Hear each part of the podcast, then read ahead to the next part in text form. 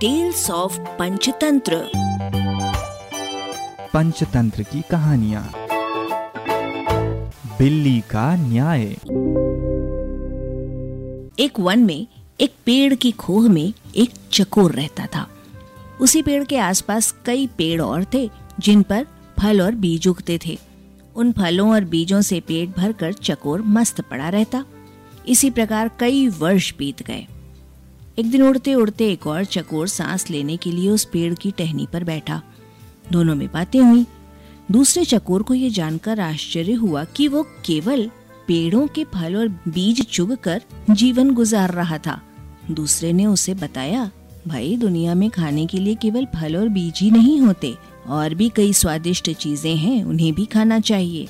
खेतों में उगने वाले अनाज तो बेजोड़ होते हैं। कभी अपने खाने का स्वाद बदल कर भी तो देखो। दूसरे चकोर के उड़ने के बाद वो चकोर सोच में पड़ गया। उसने फैसला किया कि कल ही वो दूर से नज़र आने वाले खेतों की ओर जाएगा और उस अनाज नाम की चीज़ का स्वाद चक्कर देखेगा। दूसरे दिन चकोर उड़कर एक खेत के पास उतरा। खेत में धान की फ़सल उगी थी। चकोर ने कोपले खाई। उसे वो बहुत स्वादिष्ट लगी। उस दिन के भोजन में उसे इतना आनंद आया कि खाकर तृप्त होकर वहीं आँख मूंद कर सो गया।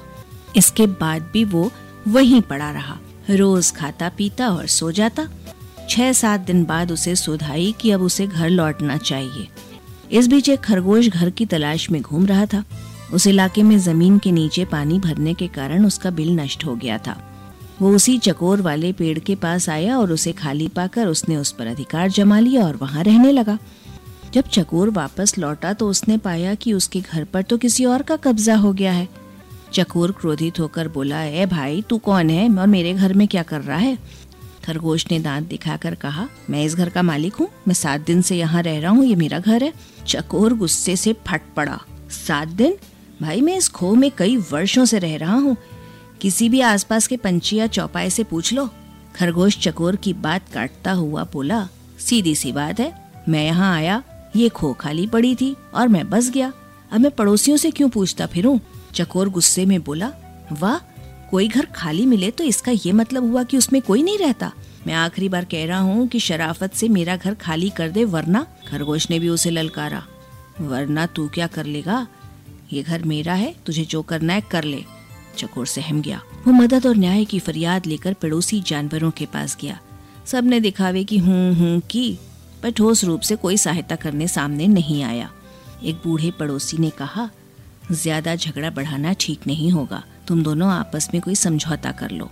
पर समझौते की कोई सूरत नज़र ही नहीं आ रही थी, क्योंकि खरगोश किसी शर्त पर खोह छोड़ने को तैयार नहीं था। अंत में लोमड़ी ने उन्हें सलाह दी, तुम दोनों किसी ज्ञानी धानी को पंच बनाकर अपने झगड़े का फैसला उससे करवा लो। दोनों को यह सुझाव पसंद आया। अब दोनों पंच की तलाश में इधर उधर घूमने लगे। इसी प्रकार घूमते घूमते वे दोनों एक दिन गंगा किनारे आ निकले। वहाँ उन्हें जब तप में मगन एक बिल्ली नज़र आई। बिल्ली के माथे पर तिलक था। गले में जनेऊ और हाथ में माला लिए मृग छाल पर बैठी वो पूरी तपस्विनी लग रही थी। उसे देखकर चकोर और खरगोश खुशी से उछल पड़े। उन्हें भला इससे अच्छा ज्ञानी ध्यानी पंच कहाँ मिलेगा? खरगोश ने कहा, चकोर जी, क्यों ना हम इससे अपने झगड़े का फैसला करवाएँ? चकोर पर भी बिल्ली का अच्छा प्रभाव पड़ा था, पर वो जरा घबराया हुआ था। चकोर बोला, मुझे कोई आपत्ति नहीं है, पर हमें जरा सावधान रहना चाहिए। खरगोश पर तो बिल्ली का जादू चल गया था। उसने कहा, अरे नहीं, देखते नहीं हो, ये बिल्ली सांसारिक मोह माया त्याग कर तपस्विनी बन गई है। सच्चाई तो यही थी कि बिल्ली उन जैसे मूर्ख जीवों को फंसाने के लिए ही भक्ति का नाटक कर रही थी।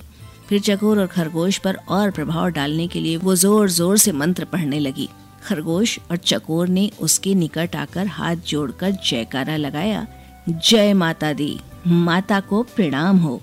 बिल्ली ने मुस्कुराते हुए धीरे से अपनी आँख खोली और आशीर्वाद दिया, आयुष्मान भव। तुम दोनों के चेहरों पर चिंता की लकीरें हैं। क्या कष्ट है तुम्हें बच्चों? चकोर ने विनती की। माता, हम दोनों के बीच एक झगड़ा है। हम चाहते हैं कि आप उसका फैसला करें। बिल्ली ने पलकें झपकाई।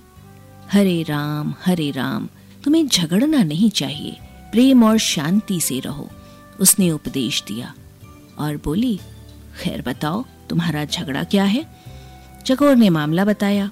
खरगोश ने अपनी बात कहने के लिए मुँह खोला ही था कि बिल्ली ने पंजा उठाकर रोका और बोली, बच्चों, मैं काफ़ी बूढ़ी हूँ, ठीक से सुनाई नहीं देता। आँखें भी कमज़ोर हैं, इसलिए तुम दोनों मेरे निकट आकर मेरे कान में ज़ोर से अपनी अपनी बात कहो, ताकि मैं झगड़े का कारण जान सकूँ और तुम दोनों को न्याय दे सकूँ।